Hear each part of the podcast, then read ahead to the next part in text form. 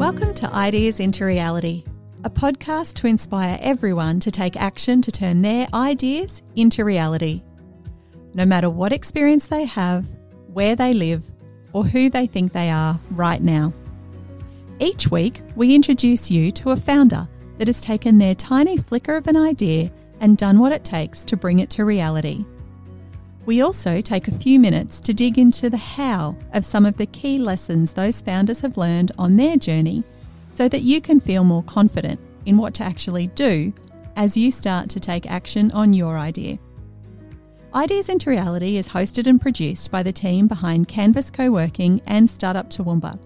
So we'll be talking to founders from our local community here in regional Queensland, as well as some of the interesting folk that we have met during our travels around the globe.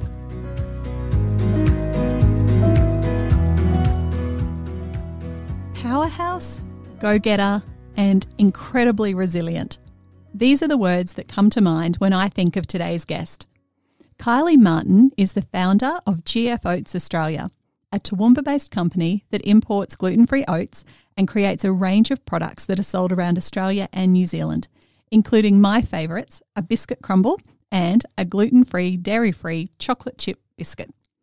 Kylie joins me today to chat about her journey of turning her idea into reality.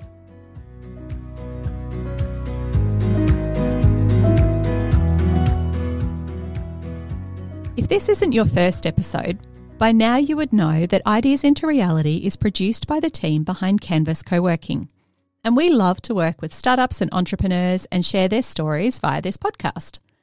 What you may not know, though, is that we also have members of our community that are not on a journey to take their idea into reality. Our co-workers who are working remotely for a company or organisation that doesn't have an office here in town. Many people have recently had the opportunity to try out working from home due to the coronavirus pandemic, and not everyone has found it as wonderful as they thought it might have been. As we provide the physical space for people to work, we consider it an office away from home. Having a reason to get up, shower, put pants on, and interact with other adults is actually a good thing for most of us. In addition to the desks, chairs, fast Wi-Fi and coffee, our co-workers get access to each other, something they cannot get working from home alone. Also, there are way fewer distractions here, though if by mid-morning you really would prefer to unpack a dishwasher instead of responding to an email, then by all means, go ahead. If you know someone who could benefit from having a place to go to get their work done, be sure to let them know that there's a co-working space available in downtown Toowoomba and they are most welcome to come and join us, as are you.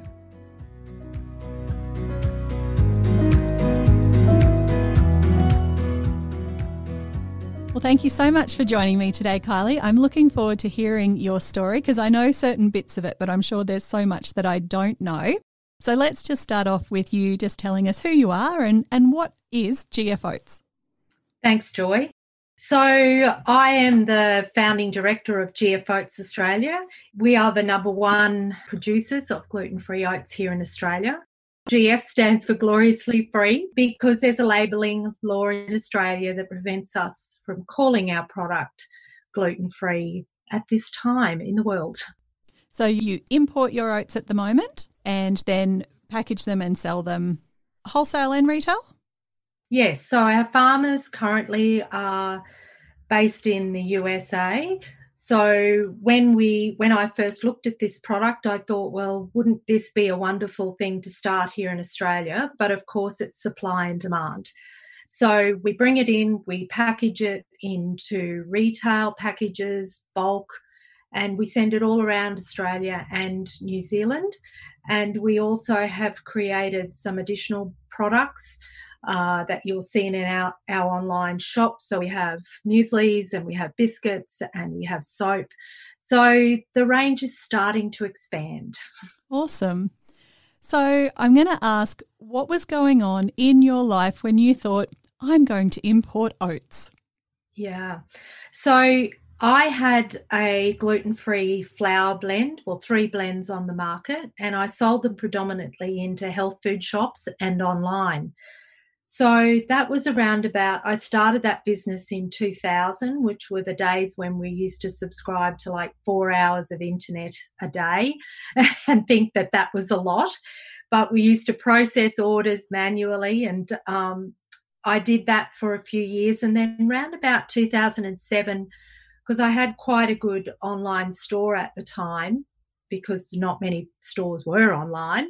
And uh, I had customers who were travelling overseas and coming back and reached out to me and said, have you heard of gluten-free oats? So I started to do some research and found the company that I'm working with now. We're a family of celiacs, and I got some product over here. I did my due diligence. And uh, I guess my motto, and I'll probably put it on my gravestone, is let's just have a crack. Let's just see. I think that this might work. And um, I was going to take Australia by storm with a brand new ingredient.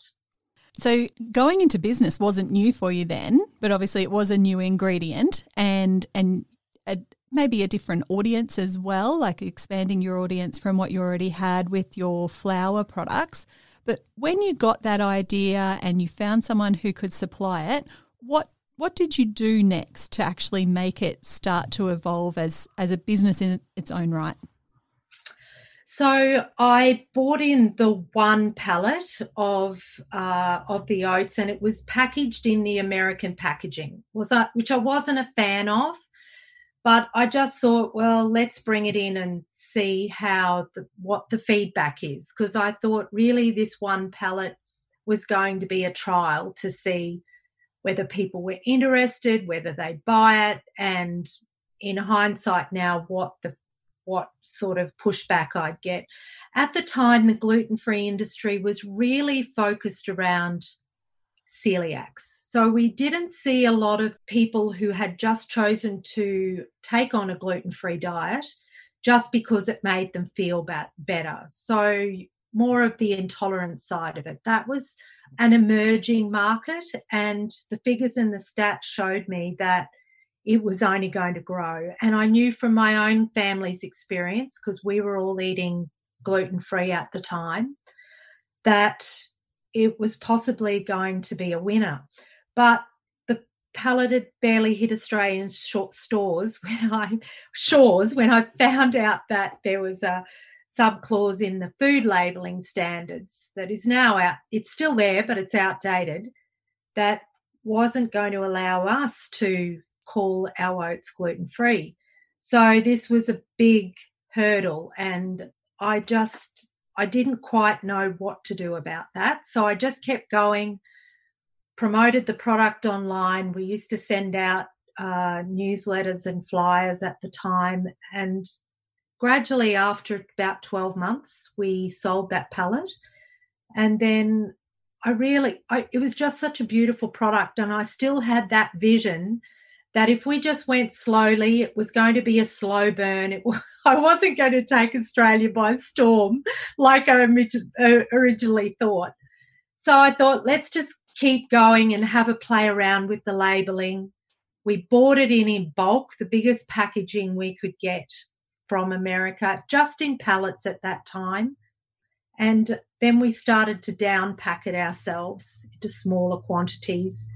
And once again, we sold it online for the first three years, really, because no stores would have it because we couldn't label it gluten-free. Wow. So with the flour that you'd been selling beforehand, were you also importing and downpacking that, or were you able to, to get it as you needed it? So we had a formula that I had created just in my kitchen, and a company in Brisbane uh, were...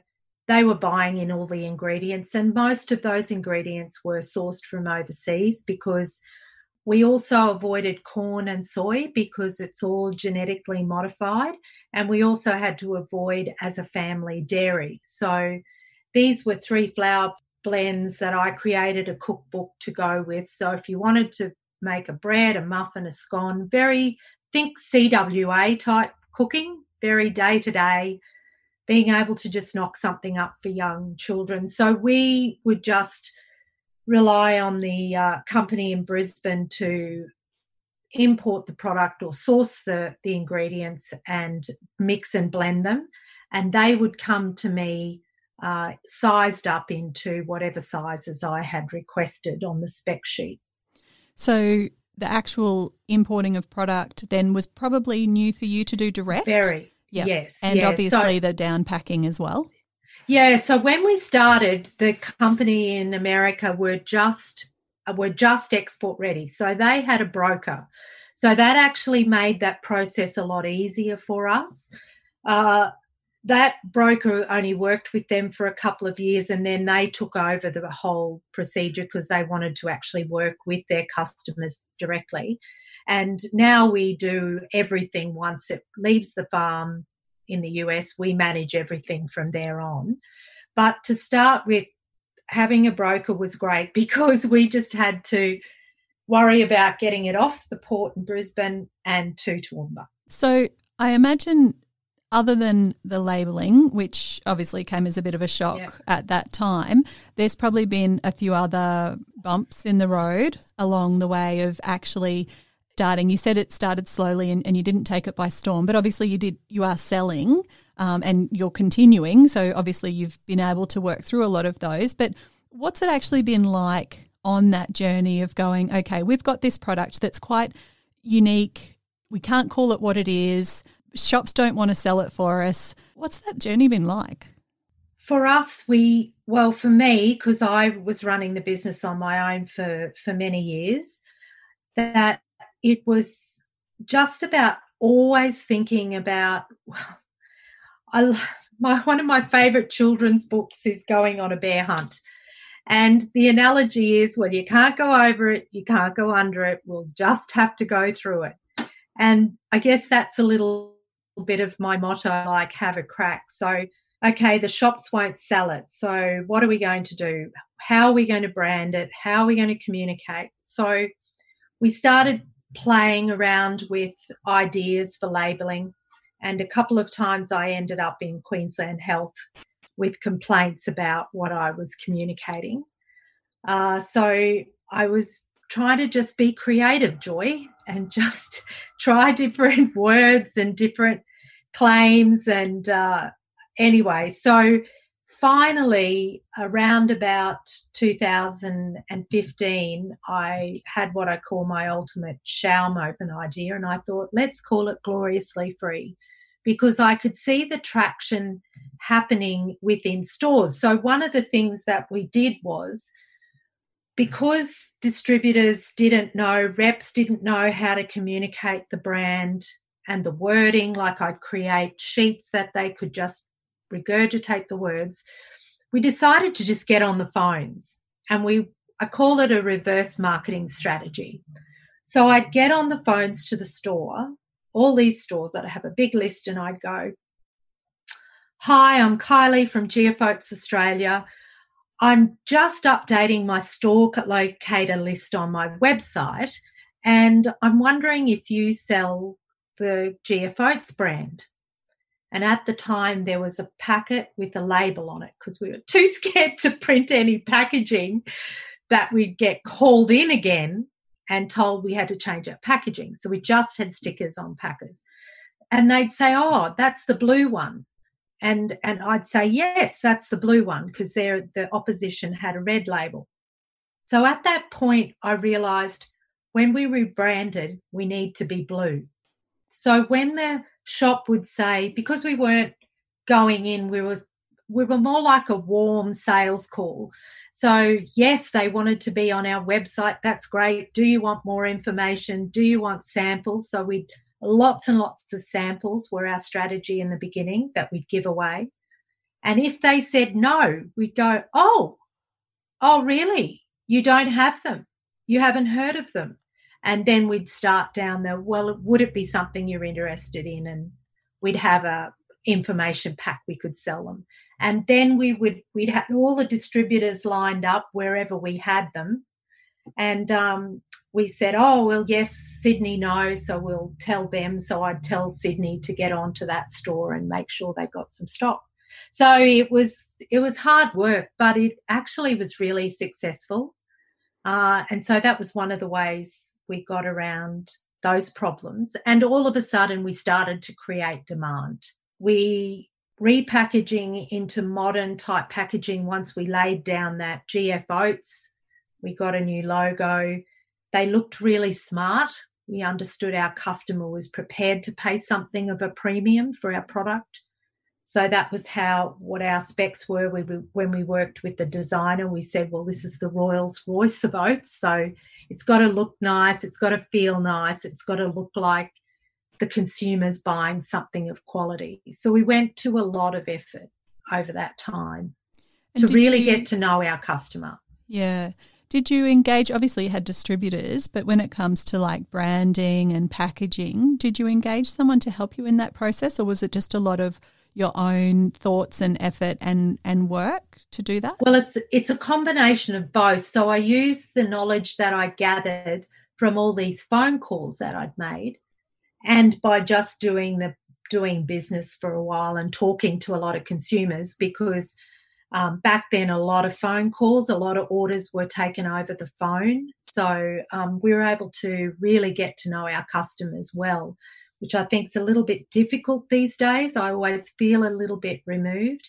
But I went to a presentation in Brisbane, and a branding expert, packaging designer, was the key speaker, and I loved her so much. I just said, Renee from Evolve Brand, you've got to work work for me. She's the gal who can get me on the straight and narrow, and we're still working together ten years down the track. So awesome. She did some branding for me with the, the my brand was Brighter Life, Wheat Free Foods. So she did that for me, and uh, she's an expert in that area of packaging design and taking taking a product and being able to put it onto a shelf is really a lot of science behind it, because you think about it, when you go shopping, there's just packets and packets, and everybody else in that category had brown packaging or clear packaging where you could see the oats through it.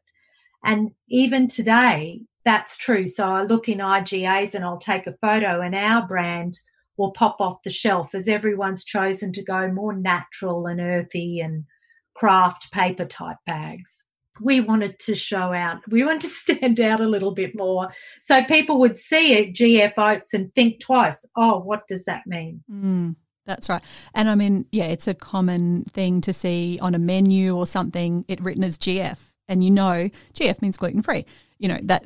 And obviously if you are celiac, you probably read the thing on the back and investigate it a little bit more. But yes. if you if it's just a preference or, you know, a slight intolerance or something, you probably go, hmm, close enough. So That's that's yeah. right. Yeah. And when you turn over our stories on the back of it, we we had we had a clause in there, because I was very conscious and always have been very sensitive about celiacs, because celiac is actually in my family.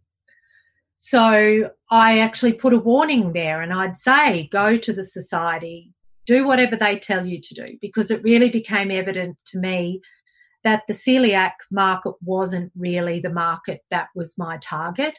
It was more the intolerance market, which was what which was what we were. Uh, so, yeah, it's it's been a tricky, tricky one to communicate, but being able to then trademark that G F logo, because acronyms are an unusual or funny thing, because, yes, if you're gluten-free, you know G F can be an acronym for gluten-free, but it actually can be an acronym for a lot of different things now that we're texting and all that sort of thing. So hey, it's my I, girlfriend's oats. That's right, yeah. So that actually was one of the things I said when I had uh, a bit of a dispute, because I had a uh, there was there was a complaint made to the Advertising Bureau of Australia, and that was the, one of the things that I said to he- them is is that if people aren't gluten free, they don't know that what G F means. In this case, it looks gloriously free. It's actually on the logo. So and and I refer to the name of the brand all the time. So it's. Look, it's walking the line, but there's one in twenty people who are actually gluten intolerant, and one in one hundred people that are actually diagnosed celiac. So You've still got plenty I, of market. I still had plenty of market, and I knew by the feedback that people were giving me that I was onto something. And really, when I looked at all the other gluten-free products on the market, and remember I had a product on the market as well, everything was full of corn and soy and sugar. And I knew that was going to, down the track, cause people lots of health problems. And the celiacs have a really booming problem with diabetes, because anything that you can get as a wheat eater now, you can now get gluten-free. Gluten-free donuts, there's an example, you know, anything. So when we first started, it was good because it, you'd have to sort of get off all the junk food, but now you can eat whatever you want, but it's the ingredients are not good because they need to make it taste good. So yeah, that's right. If you take of... take out the, yep. That's yeah. No. Yeah. So uh, I'm just going to go a little bit more, having to face up to Queensland Health or the, the Advertising Commission or, or whatever they're called. How did you handle that? Like, I imagine emotionally it would have been super challenging, the constant barrage of people complaining or, or, or questioning even, um, yeah. and having to feel like you're always explaining yourself as a as a person emotionally. How did you get through that? It it really had moments where it took its toll, and I think um, fortunately uh, Gary, my partner, came into the business around about year five, and and mind you, all the while while we were doing this, we had second jobs. So we this was a side hustle because I knew that it was going to be a slow burn. But he took over the the talking to distributors. So his strength was relationships and, and buying and doing deals. And I took on all the marketing and growth and, and all of that side of the business.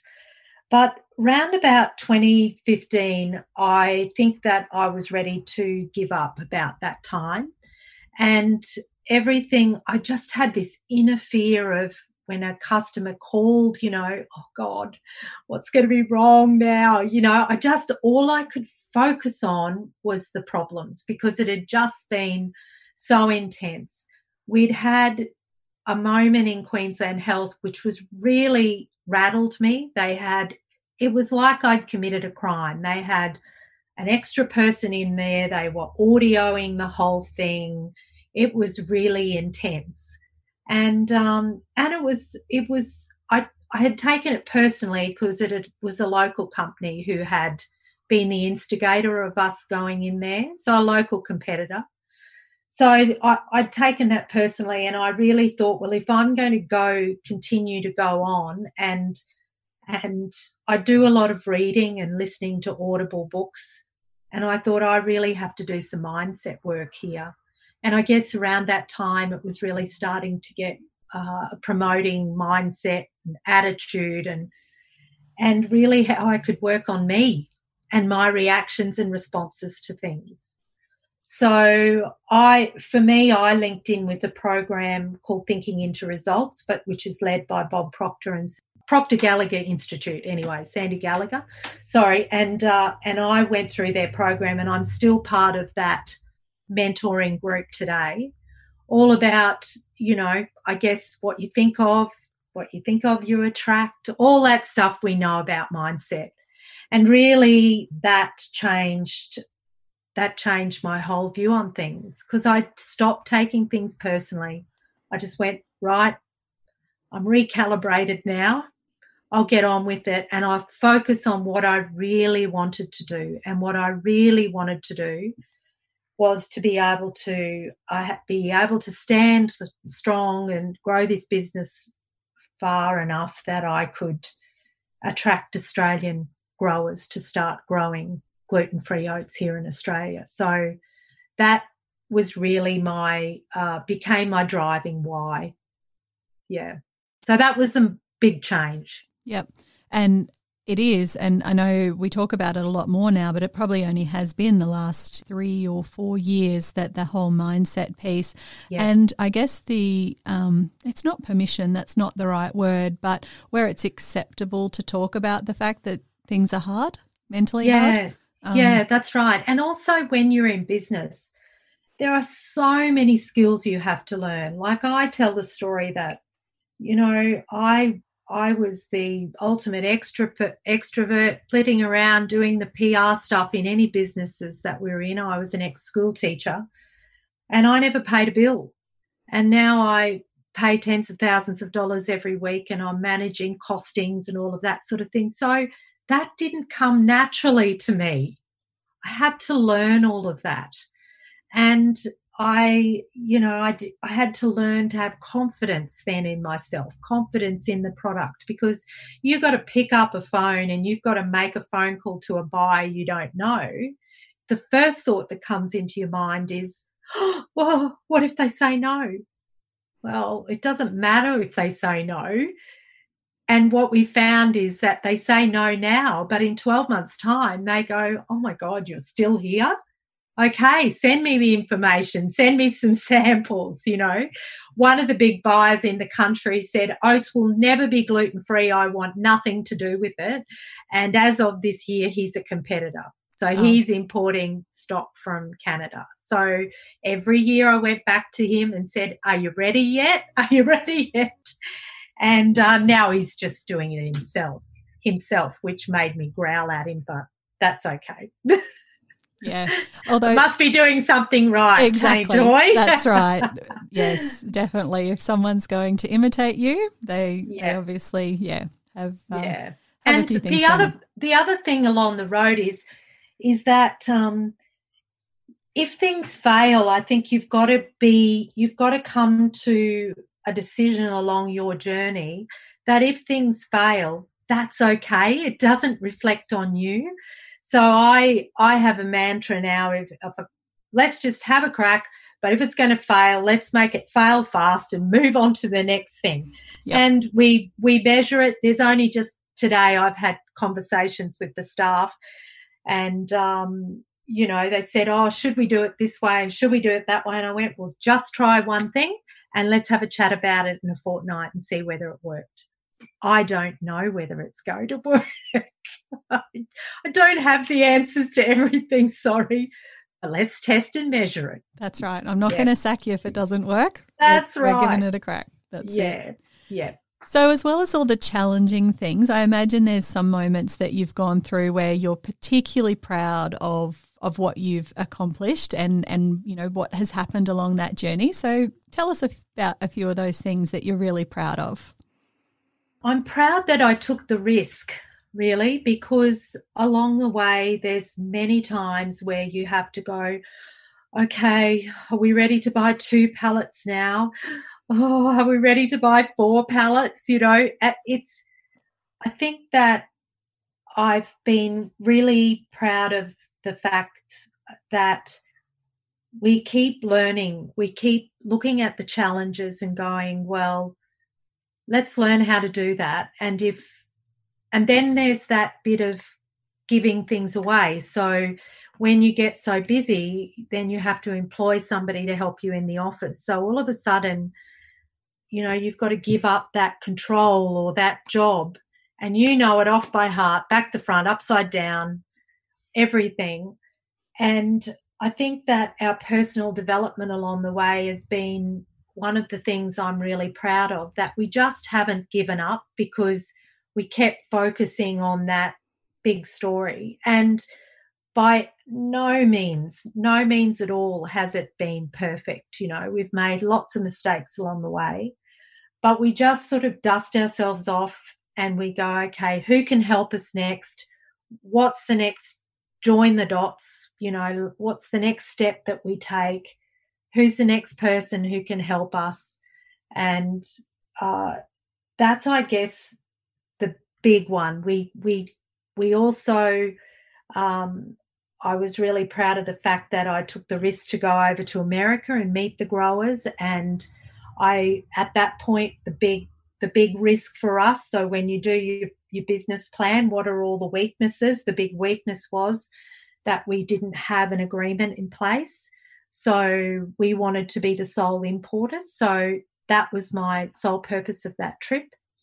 And um, we got that in place, which enabled us then to go forward and be confident sharing our brand and communicating it, knowing it we had a constant supply and that the grower wouldn't take the first person, you know, another person who came along who wanted to import their product, and that would then be a competition for our product here. So um, being able to bring my children in, get them to help, I, that's, I think they won't agree with me, but I think that that's stood them in great stead as they've moved forward, uh, because I know from they've got jobs um, because they've been able to have common sense and they work well, and, and we've been able to instill those values in them. So um, I'm really proud of that. And that's definitely something to be proud of. That's yeah. right. Yeah. I know as well you've got lots of things on the horizon, so Australian growers, definitely one of them, and yeah. and you've gone through over the last few years in developing the biscuits and, and looking at other products, but what's sort of driving you now to a next stage? Like what is that next stage for you, and, and what's motivating you to keep pushing forward? Uh The adding on additional products is really exciting for me. I love the R and D, and I love to see where that where that next product goes. So just to go back one step, the, the Anzac biscuits were particularly dear to my heart, uh, and they were my recipe, which has been able to take it commercially, but then to be able to get it approved by Veterans Affairs, then have a beautiful collaboration with Legacy. It's just like it's all exciting. It's new over again when people go, I love your product. You know, it's just, and we can do lots of different things with that product. So we can have it as a retail pack, a food service pack, snack pack. So one of the things when you're in business, people talk about multiple streams of income. And I always thought that meant, oh, I have to do oats, I have to do another business and I have to go and work. But I actually pulled it back into my business and I went, okay, I've got distributors, I've got wholesalers. Now I want to reach out into food service. So let's create a product that they will want. Let's go with something that we can sell to convenience. Oh, now farmers, now pharmacies are taking on products. So let's develop a product. So I did the quick oats for them, in a bit of a different type of packaging, the nice yellow brand. So if they just took one packet, it, it'd shine on the shelf and pop out. It's a little bit smaller in its four hundred fifty grams. So that's that's really cool to do that sort of thing.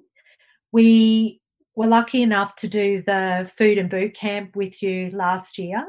So, and we're also super lucky to have some Uh, consultants here, uh, Darling Fresh, to work with to help make that into reality, because one of the challenges is when you are creating a product, you've got to source every single ingredient, you've got to find somewhere to mix it, somewhere to cook it, somewhere to process it. It's so much work.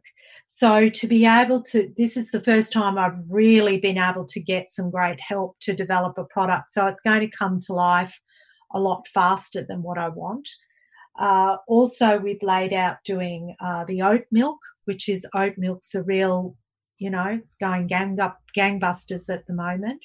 And also because our product's always been dairy-free, we're able to just tweak the ingredients slightly using a rice syrup, and now we've been able to open up our product and provide lots of solutions to vegans. So uh, the Australian oat should have been here uh, this year, but we've put it off till next year, obvious reasons.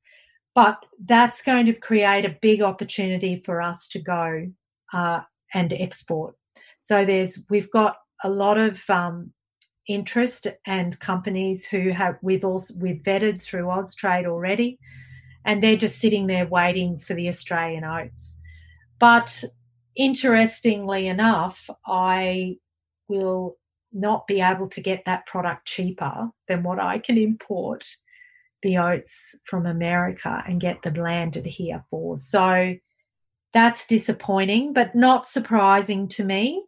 But instead of, once again, you know, I said to the farmer, well, let's let's look at it in a different way. Let's just put it out into the export market and find other ways that we can make sure he gets what he needs as a farmer, his dollar per kilo, and we can get something, and then we can get it out into the, the network. So we're looking at different ways that we can achieve that. So uh, once again, I don't know that that's going to be as easy as I thought it would be, but but it's it's an exciting um, it's an exciting project to happen, and I just wish it'd go faster.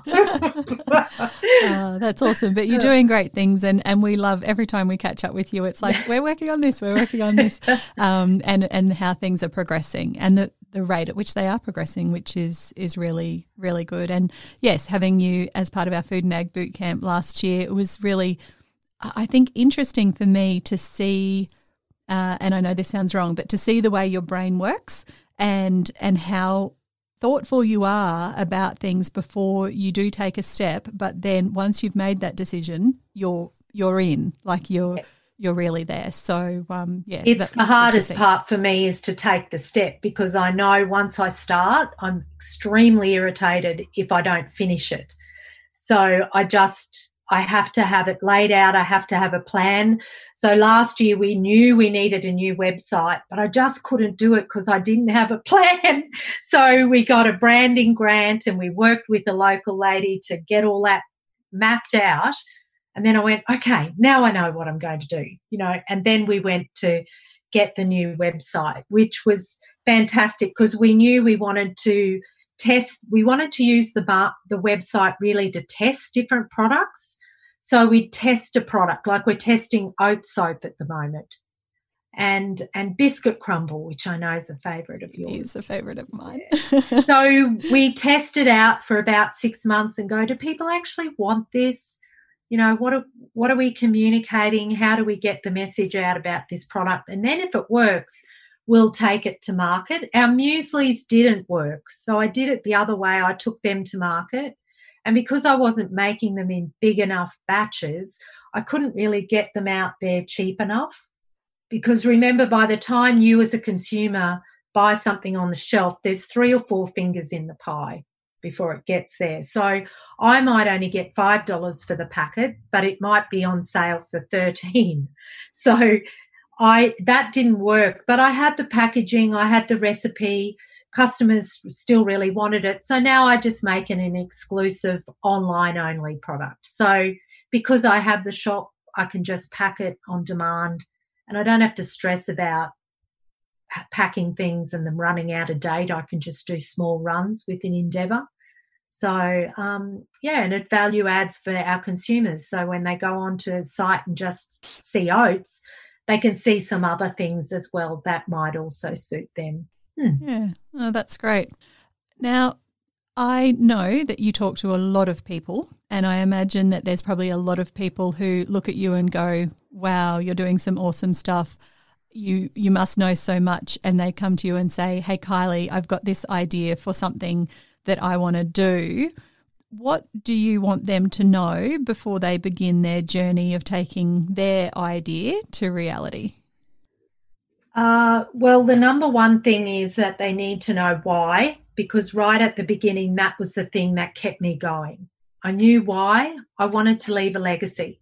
If you don't have a why, if you're just needing something to do like a job because you don't want to go to back to work, you're creating yourself a job, I think that's the wrong way to start. I think you need to know your numbers. I should have done that better, but I was not great at that at the beginning. Now I love it. I love getting all the numbers in there and knowing how that all works.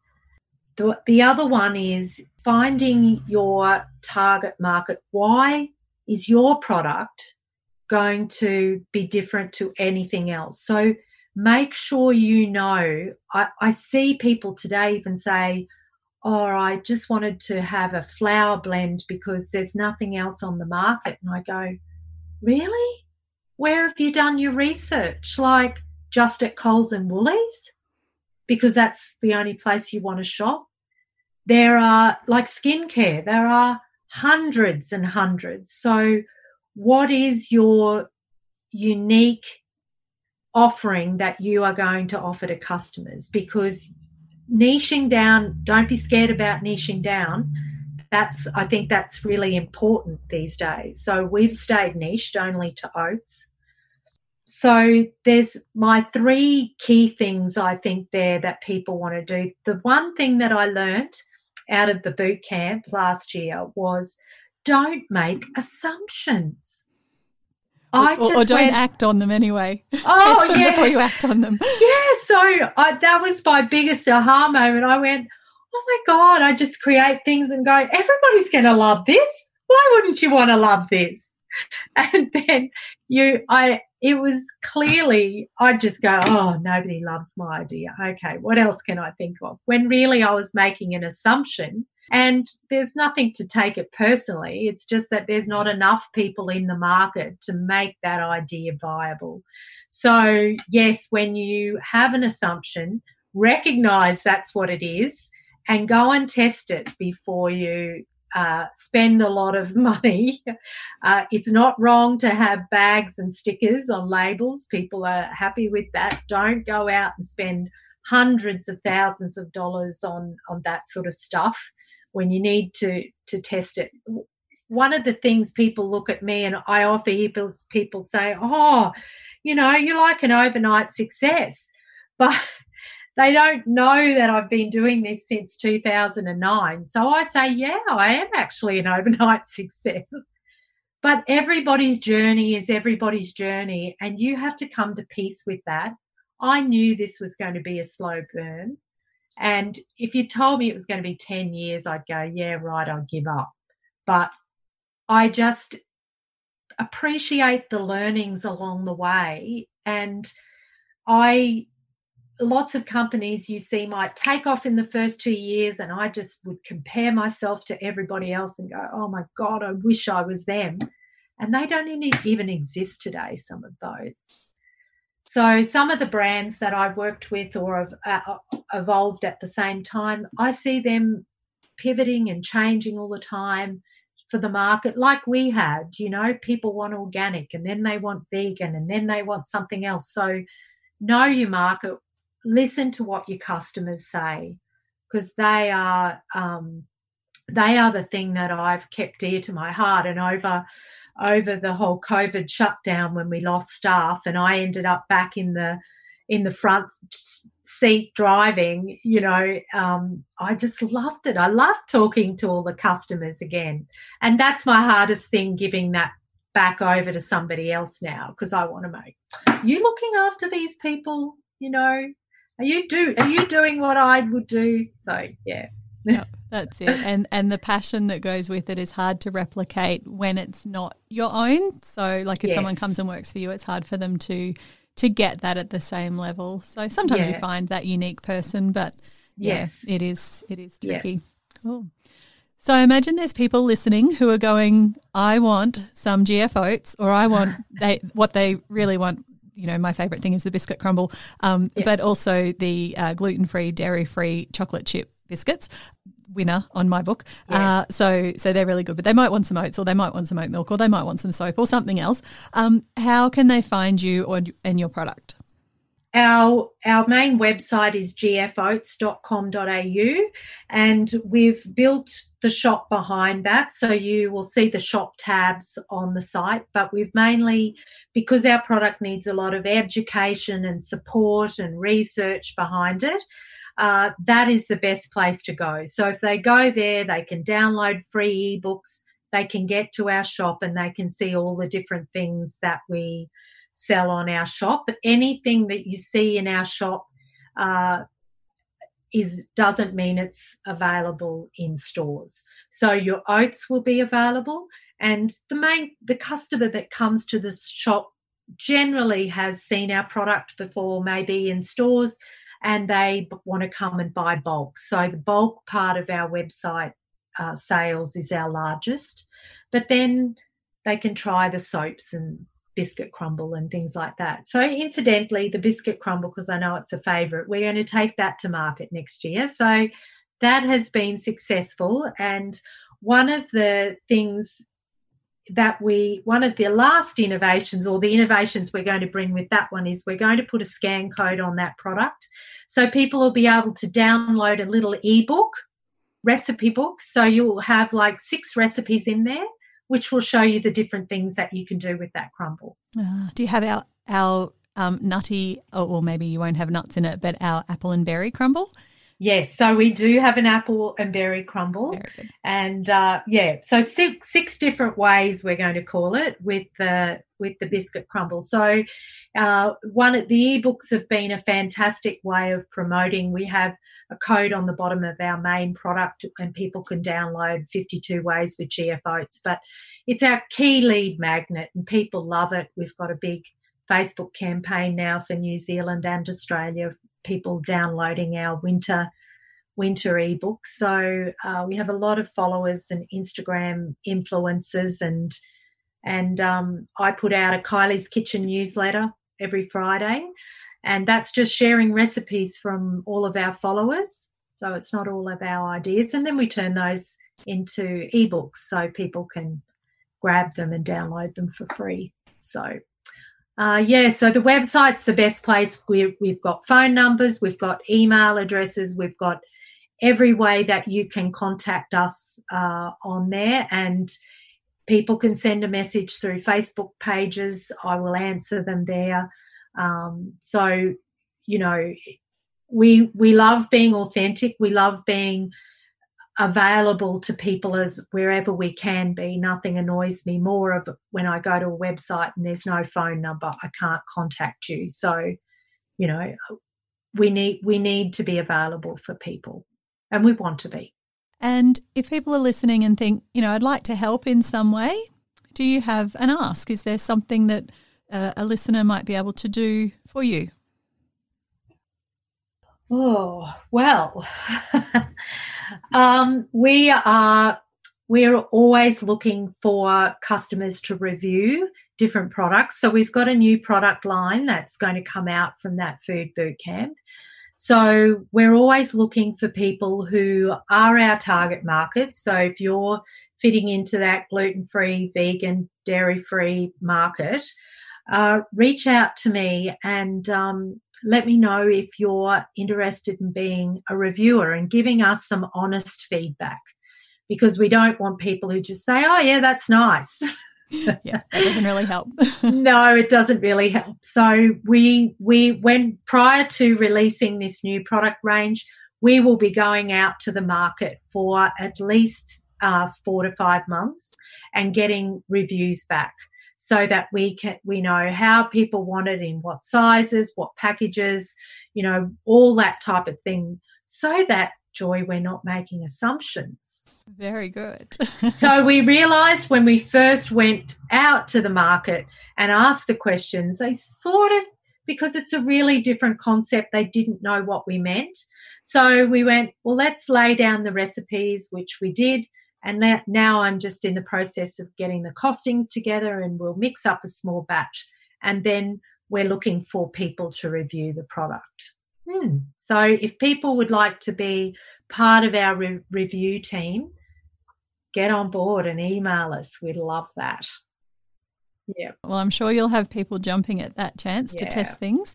I'm going to ask one other question, and it probably fits into the ask side, but I know that you are doing some really great work with Legacy at the yep. moment, and you've got some uh, biscuits, so Anzac biscuits particularly, um, that are being boxed up with the Legacy brand on them as well. Yes. And yep. you're looking for businesses, like small, medium businesses, to to be involved in that um, project, and some of the proceeds of that are going to Legacy. Do you just want to tell us a little bit about that and how people might be able to get involved with that? So one of the things that has come out of twenty twenty is, is that companies like Legacy aren't able to fundraise in their normal way anymore. And so we they have reached out to us uh, to look at what ways we could promote their product and get, I guess, the best value for money. um, to be able to give back to them. So we came up with the idea of doing a biscuit drive. So think Girl Guides, and we've reached out to schools. We've reached we're we're, we're just finalising the the copy and the wording, because we want to maintain that respectfulness to the legacy people. And so we are wanting small businesses, cafes, convenience, schools, of course, to come on board. We've set up some uh, landing pages on our website, which will be um, published probably by the time this goes to air. So they'll see a wholesaler tab. So jump on there. Uh, you can register a, a to download a kit if you're a school or a fundraising campaign of any sort. It might be a football, it might be soccer, anything at all. And you'll be able to purchase the chocolate chip and the Anzac. So over the course of Legacy Week, Anzac and uh, Remembrance Day, we've actually, as a company, doubling our amount that we give back to Legacy over that period. Normally we have a profit margin in there that we are giving back anyway, but we're throwing the chocolate chip in there as well, because we know, like you, that there are those some people who they're their favourites, and we just would like to give people variety. It's such it's such a great cause. It's dear to my heart. So I um I would love everybody to jump on board to the g f oats dot com dot a u website, go on to Wholesaler and grab, download the kit, and that gives you posters and directions and prices and all that sort of thing. And then you can come back and purchase what you want to sell, and know that anything that you purchase, either there or on the retail site, mind you. So if you go over and purchase any of our Anzac hampers or any Anzac biscuits, a percentage that of that we tally up and report and give back the percentage back to um, Legacy uh, each month. So, yeah. Such a good cause. And, yeah, it's it's always nice. I mean, I know you're doing lots of good things in a whole lot of ways, but it's really nice to see that as a really tangible give back, um, yes. which is, is awesome. Wonderful. Yeah. Anything else you wanted to say before we wrap up for today? I don't think so. I think we've uh, covered a lot of stuff there. But, like, don't – the the biggest change for me in the aha moment, I think, when you're running a business is you take that idea, you you have a big journey ahead of you, and you're going to have to work harder than you've ever worked before. But think about it as – as, you know, you get up every day and you're doing something that you love doing. If you don't love doing it, then you're doing the wrong thing. And you have to look at changing, and, you know, we hear the word pivot a lot all the time. Well, we've pivoted that many times. You know, we're ballerinas of a different sort. And I just go, well, in business, that's what you do, and that's what you're prepared to do. And have a think about where you can move forward to get another form of profit. Like last year, I looked and went, we need to be helping people get our product online, because the distributors, the wholesalers, all that network is so slow and very old-fashioned and frustrating. And you, who would have known that in March we would have had all that, you know, panic buying, but we were just positioned at the right time to be ready to go. And I don't think that that's lucky. That's because twelve months, two years ago, I looked and went, we need to better have, we need to have a better online presence. And don't feel as though, don't get caught in your own paradigms and your own beliefs. That's, you know, lots of businesses we've seen over this time have just sat back and go, I don't need to be online. And looks what, look what's happened. This has smacked them in the face. So, look at what your belief system is, and really, is that going to serve your business for the future and your customers? Because you're there to serve them. If you're not there, that's a tragedy, because they might super need what you have to offer and the way you offer it. So do the work on yourself. That was my, you know, do the mindset, do the meditation, whatever it is that you come across, and uh, look after yourself along the way. Great advice. Well, thank you so much for joining us today. Love hearing your story, and I'm sure our listeners will as well. Thank you so much, Joy, for having me.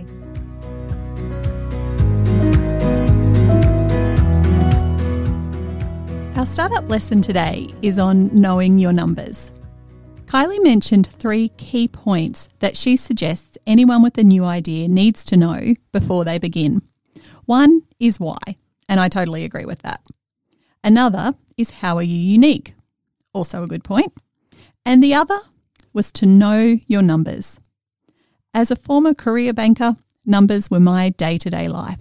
While I loved to get to know my client's character and also had to assess their collateral, the other element that I needed to know was their capacity. Do the numbers add up to show, with a buffer for uncertainty, that it's feasible to operate this business? How much will it cost to operate? How much capital is required to start?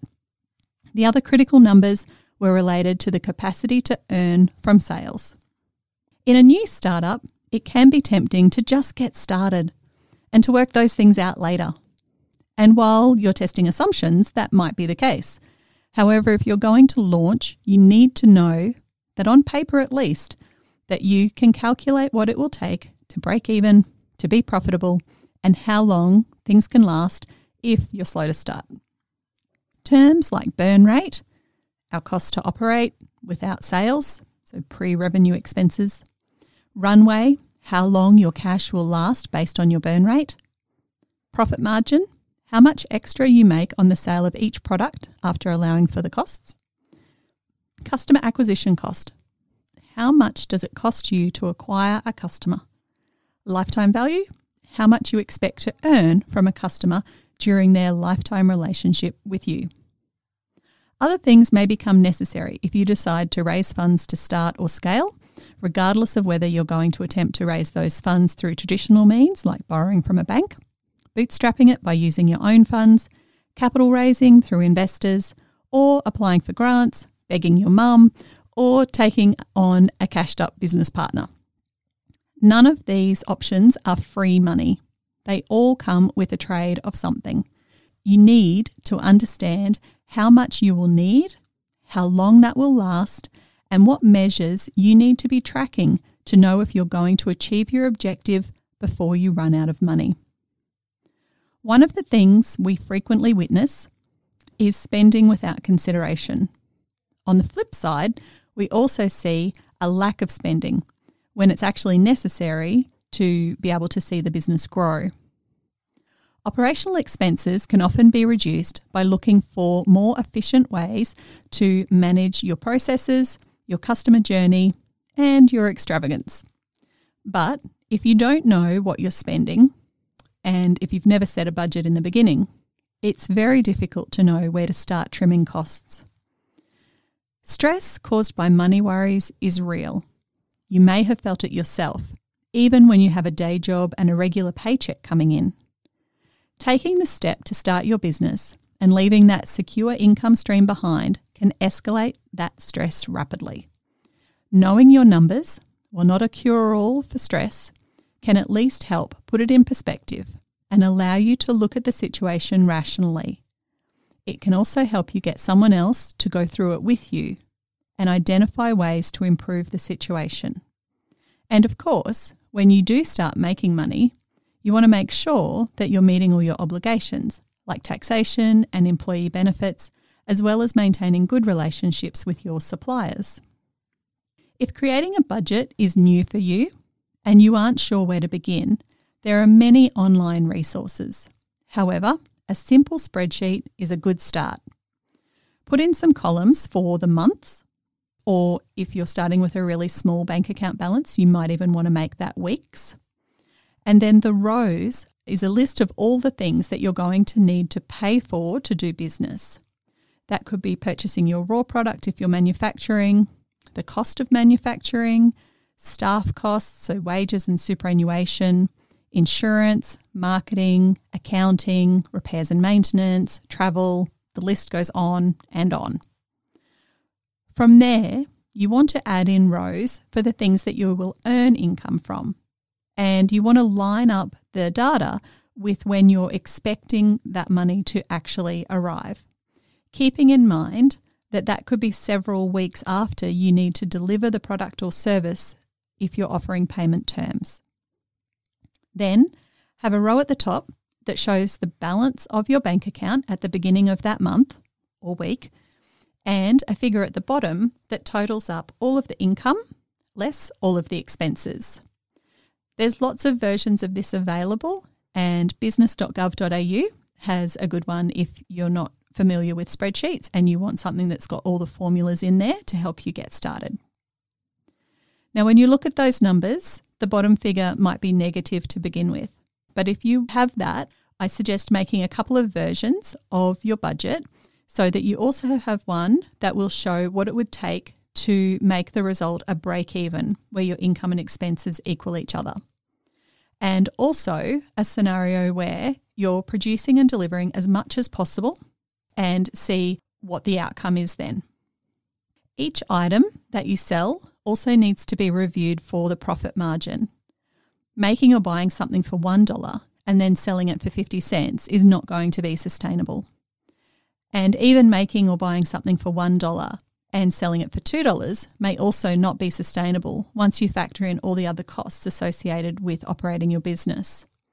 You'll need to look at the whole picture as well as the small pieces that make up this numerical jigsaw puzzle. If all of that is a bit overwhelming, then be sure to reach out to someone who gets it and ask for some help. There's quite a few of us out here in the world that enjoy working with numbers.